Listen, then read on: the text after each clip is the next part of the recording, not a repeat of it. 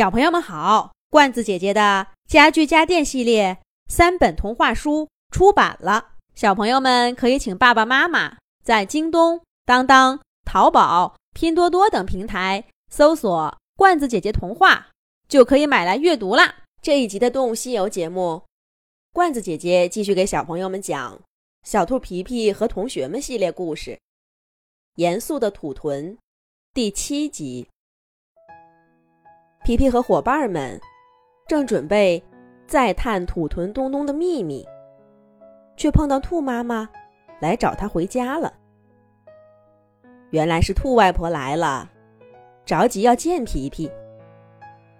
要是平时听说外婆来了，皮皮早就跳着回去了。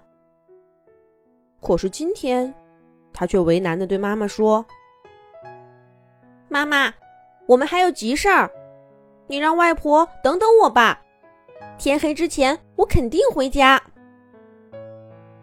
同样，要是平时，兔妈妈也不会多加管束皮皮。可是今天，兔妈妈却用不容置疑的口吻说：“皮皮，你外婆说了，她也有急事儿要问你呢。无论如何，要先把你带回去。”那皮皮答应了一声，为难的看了看伙伴们。还没等他开口，兔妈妈又说话了：“小飞、可可，你们要是不着急回家，也来一下吧。兔外婆也想见见你们呐。”这是什么情况？最近也太奇怪了。先是来了个土豚东东。现在连兔外婆也变得神神秘秘，但这么一来，的确成功的勾起了大家的好奇心。他们和皮皮一块儿，跟在兔妈妈身后，去了兔子家。到了才发现，兔外婆并不是一个人来的，她的身边还跟着小动物救援队的猫鼬和鹦鹉呢。皮皮他们回来的时候。兔外婆正盯着皮皮书架上的木雕，时不时跟猫鼬说两句。猫鼬连连点头。外婆，兔外婆好。听到皮皮和伙伴们的呼唤，兔外婆立刻回身，露出了熟悉的温暖笑容，就像一道突然飘进阴天里的阳光似的。皮皮、小飞、可可，你们来的正好。皮皮，我听你妈妈说，这个木雕是你昨天带回来的，能不能告诉外婆，是从哪儿捡到的，还是什么动物给你的？是一只土豚，他的孩子今年跟我们做同学，他们住在。皮皮和伙伴们七嘴八舌的讲了昨天遇到的怪事儿。兔外婆越听兴趣越大。等他们终于讲完了，兔外婆跟猫鼬对望了一眼，连连点头。队长，就是他们。皮皮，快给我们带路，找到那家土豚吧。皮皮从小就认识行动队的猫鼬叔叔。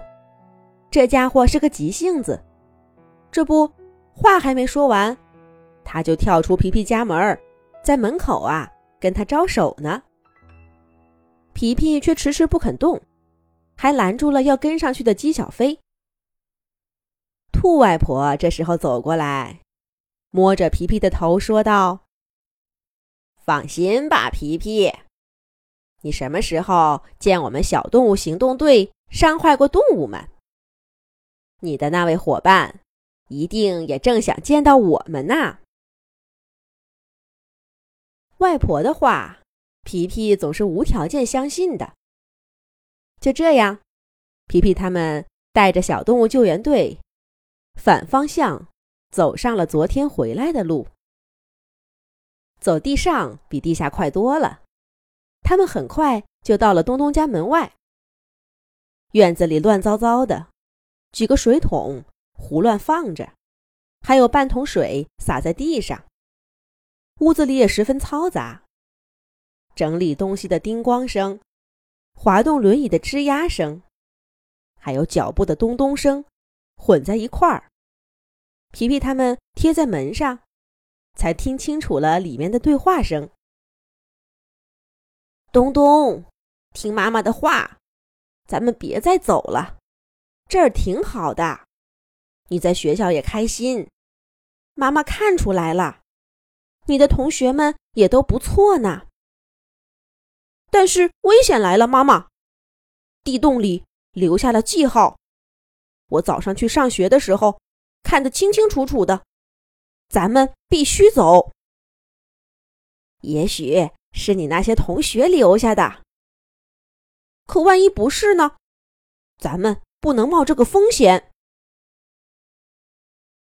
接下来是一阵沉默，然后土豚妈妈长长的叹了口气：“都是妈妈不好，拖累你了。”这土豚一家有什么故事呢？皮皮他们。越听越糊涂了，咱们呐，下一集讲。